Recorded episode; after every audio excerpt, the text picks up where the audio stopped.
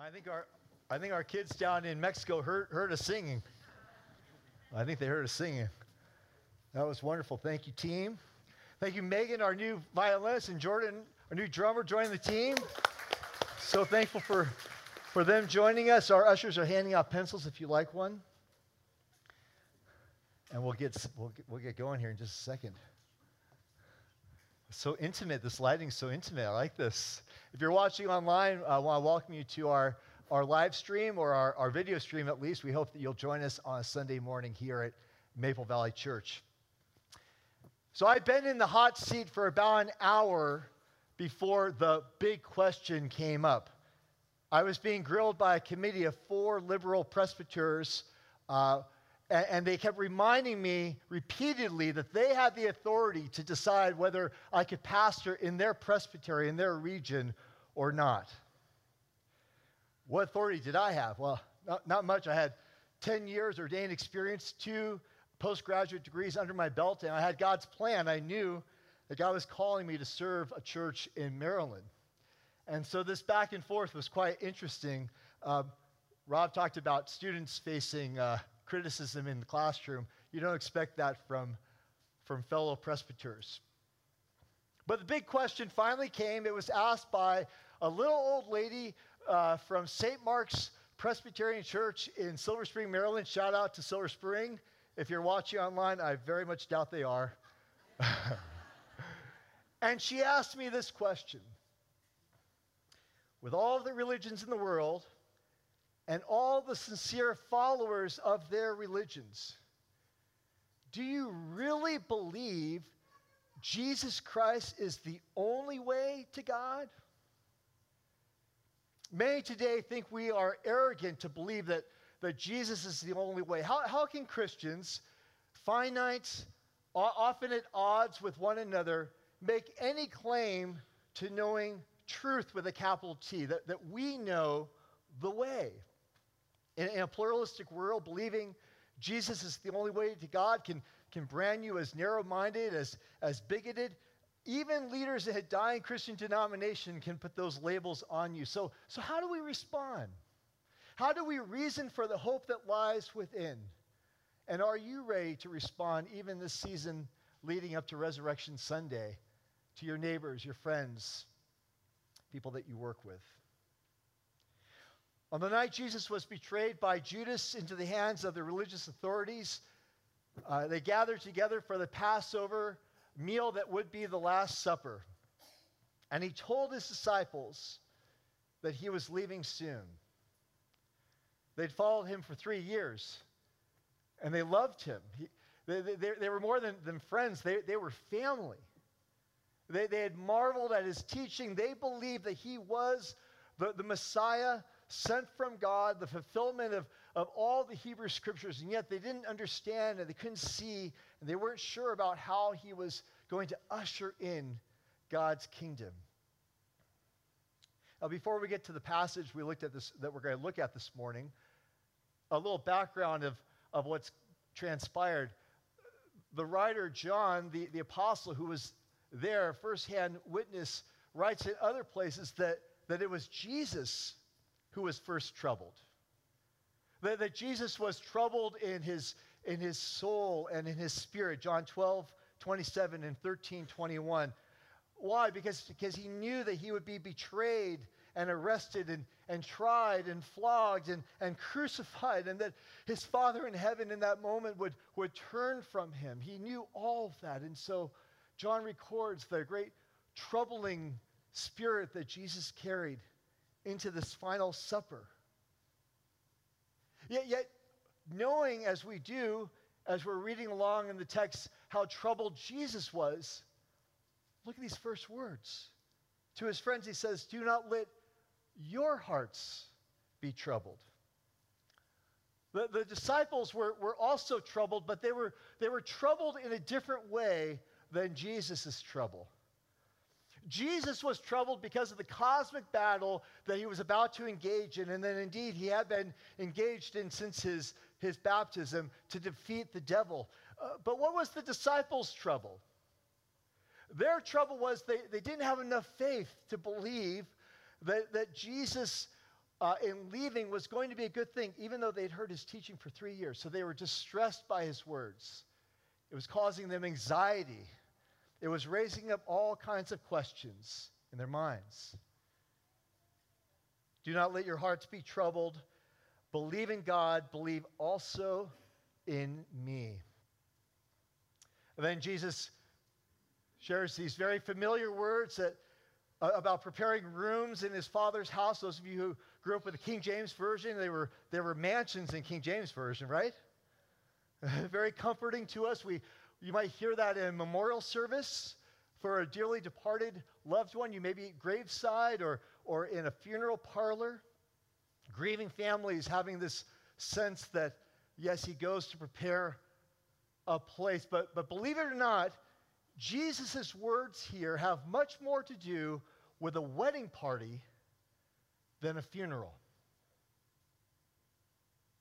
You don't believe me? Stick, stick with me here. Let's, let's look at the words again. He says, My father's house has many rooms. This is the NIV. If that were not so, would I have told you that I'm going there to prepare a place for you? And if I go and prepare a place for you, I will come back and take you to be with me, that you also may be where I am. He, he comforts his disciples in their distress, in their anxiety, knowing full well what is about to happen for him to finish the mission that his Father sent him on. These words of the Lord are for everyday Christian living. They're not reserved to the saddest, most anxious times of our life. They're words to give us confidence that He is the way, ultimately, all the way home. Now, I mentioned a wedding. Jesus here echoes the first century Jewish engagement ceremony. A Jewish be, uh, marriage or betrothal began uh, this way there was a betrothal, there was an agreement between uh, two people, a man and a woman, to get married at a future date. It was more than an engagement in our time. Couples get engaged. I'm sure a lot got engaged at, at uh, Valentine's Day. And we know of couples, maybe some of you know of couples who've broken off an engagement, and, and that's quite painful, isn't it? When, when we see that happening. But in the first century, for our Jewish culture, it would be illegal to break an engagement. The ceremony involved a covenant between uh, the soon to be bride and groom and their parents. And this is how it went the, the groom would leave his father's house and he'd go to the bride's home and he'd meet with her father and they would settle on a price. That's right, ladies. There was a price to be paid. The betrothal is what uh, what women bring to the, the marriage, but this was, in this first century, it was the groom to be settling on a price with the father to buy the daughter. And when the price was agreed upon, technically the marriage was in effect. No more suitors, like turn them away at the door. Your dance card is full. The, the covenant between these two, oftentimes quite young people, right, would be sealed with the drinking of a cup of wine, and a blessing would be spoken. So imagine the scene the bride to be and, and the young groom, eye to eye, nervous as all get out, as you can imagine, because all the family's there, holding a cup of wine. And the groom raises the cup, and they're standing there in uh, the bride's home and says these words I go to prepare a place for you. And when I prepare it, I will come and take you to where I am, that you may be with me always. And then they would drink. And the groom promises then to return. He leaves, and for the next months or year, no one knew for sure because it would be a surprise when he'd come back. He prepares their new home, and the bride prepares herself for her future husband. At the end of the waiting period, the groom would return with his best man, who proceeds into the town or into the village with a shout, Here comes the bridegroom, come out to meet him. Are bells going off for you? They certainly would be for the disciples who knew this ceremony. As troubled as they were, they knew this wasn't a funeral.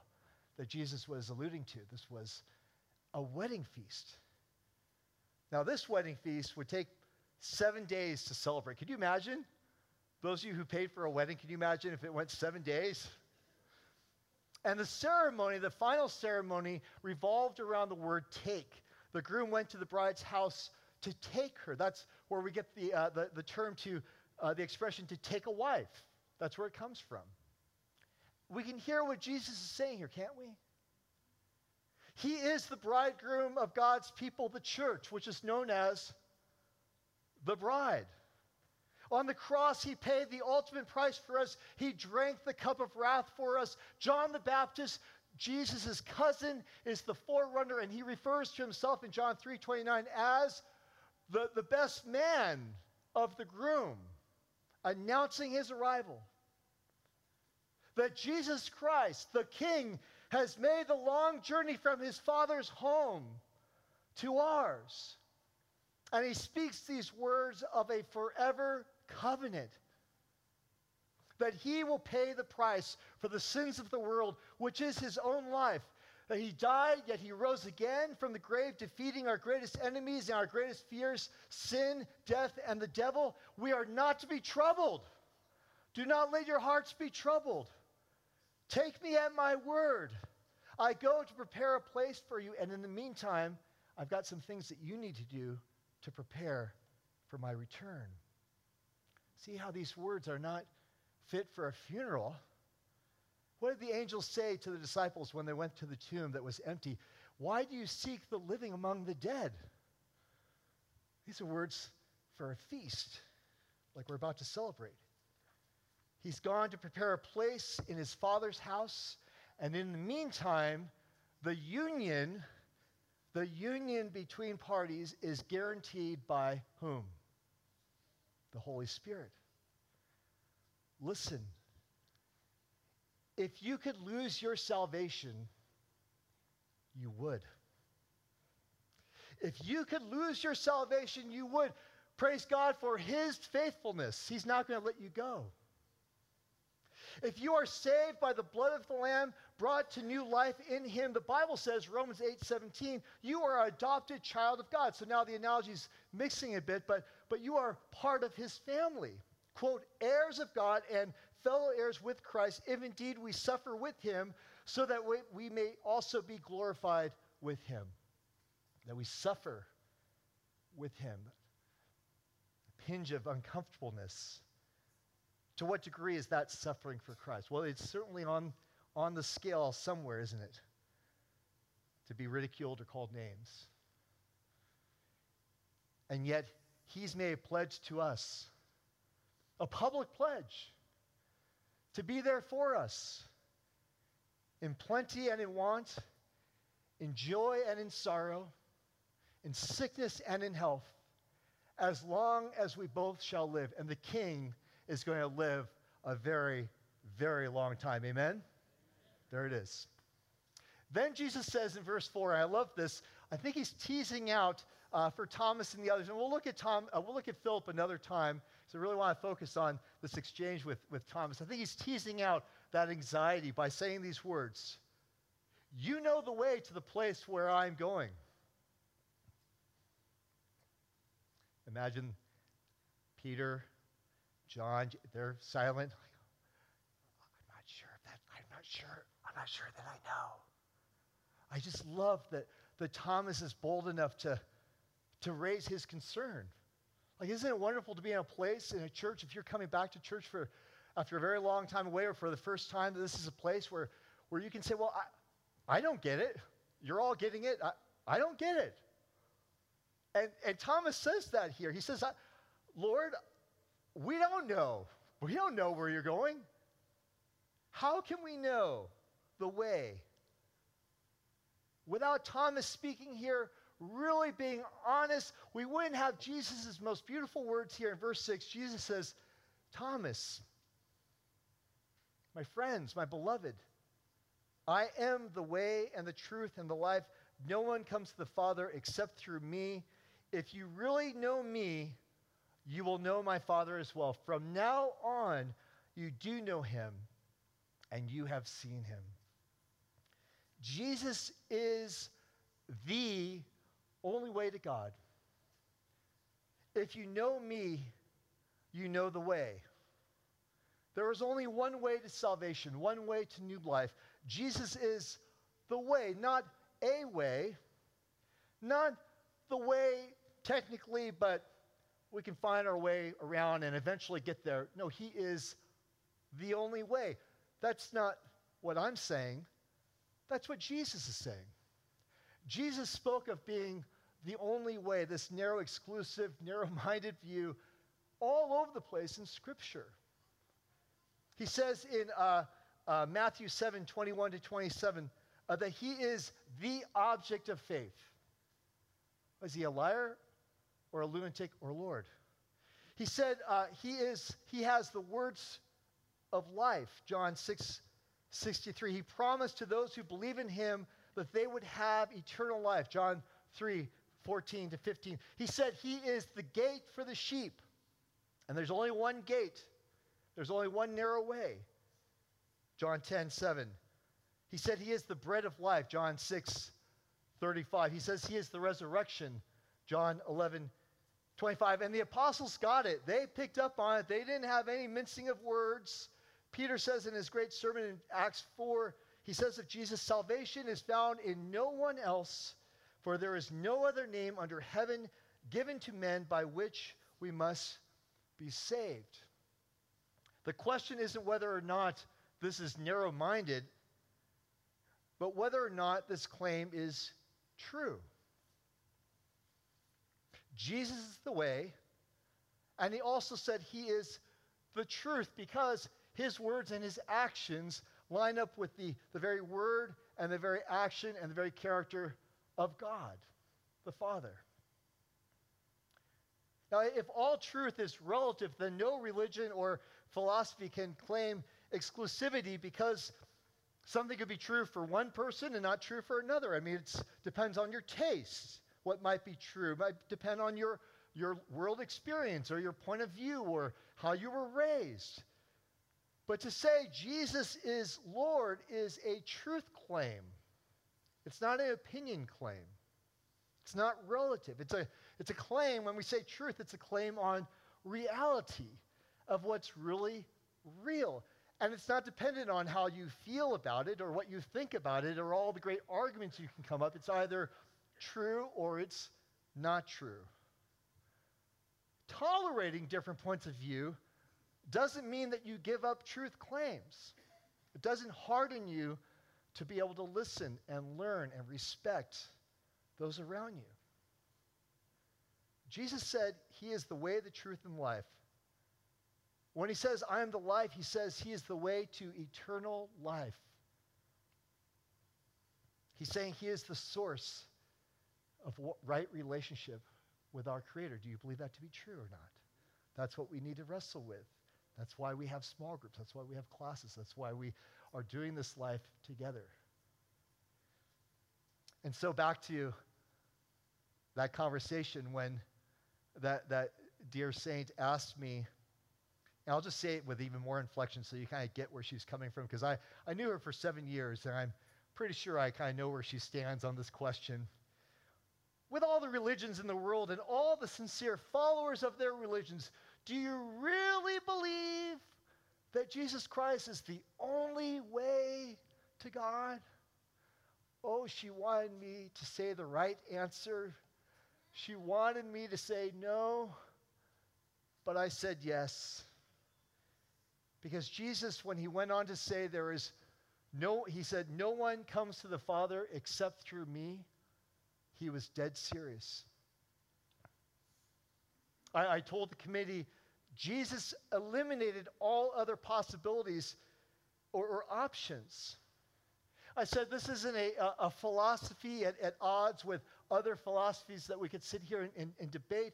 It's a spiritual reality confirmed by, by God's revelation. And so that gets to the whole conversation about what is truth and what is God's word, and is it God's revelation or is it, is it just written by, by people long ago, fanciful stories? And we'll talk about that next week. And so, really, I had to say, not with any animosity, just a quiet confidence yes, yes, I believe that He is the only way. And I found myself witnessing to a bunch of Presbyterians, which is kind of ironic because my church, my previous church, was made up, this is a little aside, about 40% of our previous uh, congregation were made up of West Africans, people from Ghana, Cameroon, Nigeria, and alike. And they found a Presbyterian church in Germantown, Maryland, because they knew 100 years ago it was Presbyterians that brought the gospel to West Africa.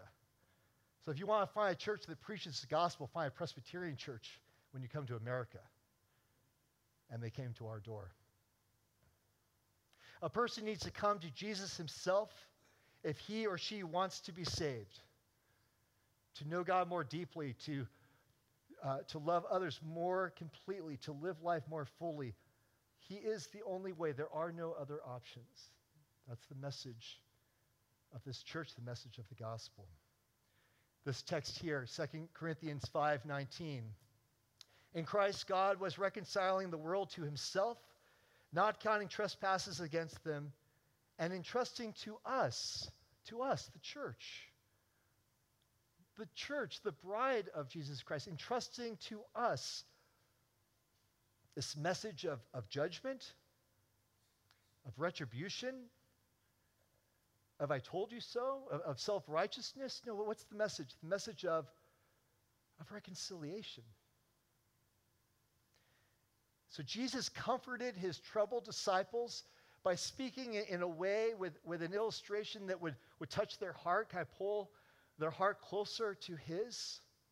And also, he reasoned with them in the conversation following with, with Thomas and, and Philip and, and alike. If Jesus is the only way, then how we respond isn't simply an intellectual argument, as if we are in the hot seat, or as if you're in the hot seat when you're having a conversation with a coworker or, or a neighbor, or you get a knock at the door and someone's inviting you to their services, or, or in the classroom. It is to be a conversation with heart and mind and soul engaged. But to say that there are other ways, to entertain that, to, to lighten it up and back off for the sake of making people feel comfortable, for the sake of not losing face and not having this is getting awkward. Okay, I'll just keep nodding because I know they're sharing their opinion and I don't share that opinion, but it's their opinion. I want. Friends, it's, it's to do a disservice. You're doing a disservice to that individual and your relationship with the Lord. If Jesus is the only way, we must be courageous. We must not flinch from telling others, yes, I believe Jesus is the only way, even if that means we're rejected. If Jesus is the only way, we must be confident, not, not arrogant, but confident, have a quiet confidence in the revelation of God and, and what He's, he's done uh, throughout human history, what He's done in 2,000 years' history of the church, what He's done in your life, the evidence of the resurrection. And if Jesus is the only way, I'm betting my life on it. Are you? We need to have confidence. We need to have courage, courage. But we also need to have contentment. Psalm 36 says this, and I'll close with this.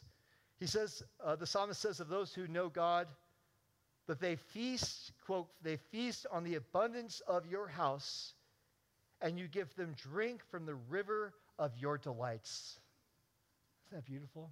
We're about to do that here that we're about to feast and delight and be refreshed at a table that is more than a symbol that Christ is present here in this room.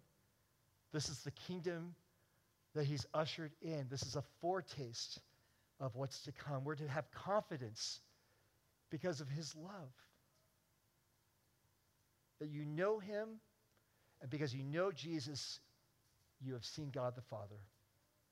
We know that there is nothing greater than knowing Christ. So don't be troubled, but don't be shy to speak up either. Be courageous and confident and content, for our joy is in Jesus, the only way home to heaven. Let's pray. And as I pray, I'd like to invite our servers, our usher, our, our deacons and elders to come down to the front row. Let's Let's just take a moment to prepare to pray. God, some of us here need that encouragement. We're troubled, we're anxious, that you are the living way. Prepare us, Lord, to proclaim with confidence and, and contentment and courage. May our hearts not be troubled anymore by uh, how people might react to us, but Lord, may we uh, have a, a troubled heart with the thought that so many people we love and, and care about, and even perfect strangers, don't know you. That's why we sent 100 teens and, and adults down to Mexico to, to share your love. So, God, I pray that you would prepare us for this table. And as we come to this table, just in, in this time of prayer, I, I'd invite you to confess before the Lord. Just confess to Him those things that you've done or left undone, those things that you know need to be rectified, reconciled between yourself and the Lord. Even now, if there's something you've done in your life this week that you know you need to get right before the Lord, in the season of Lent, just need to confess that. Take this time to do just that.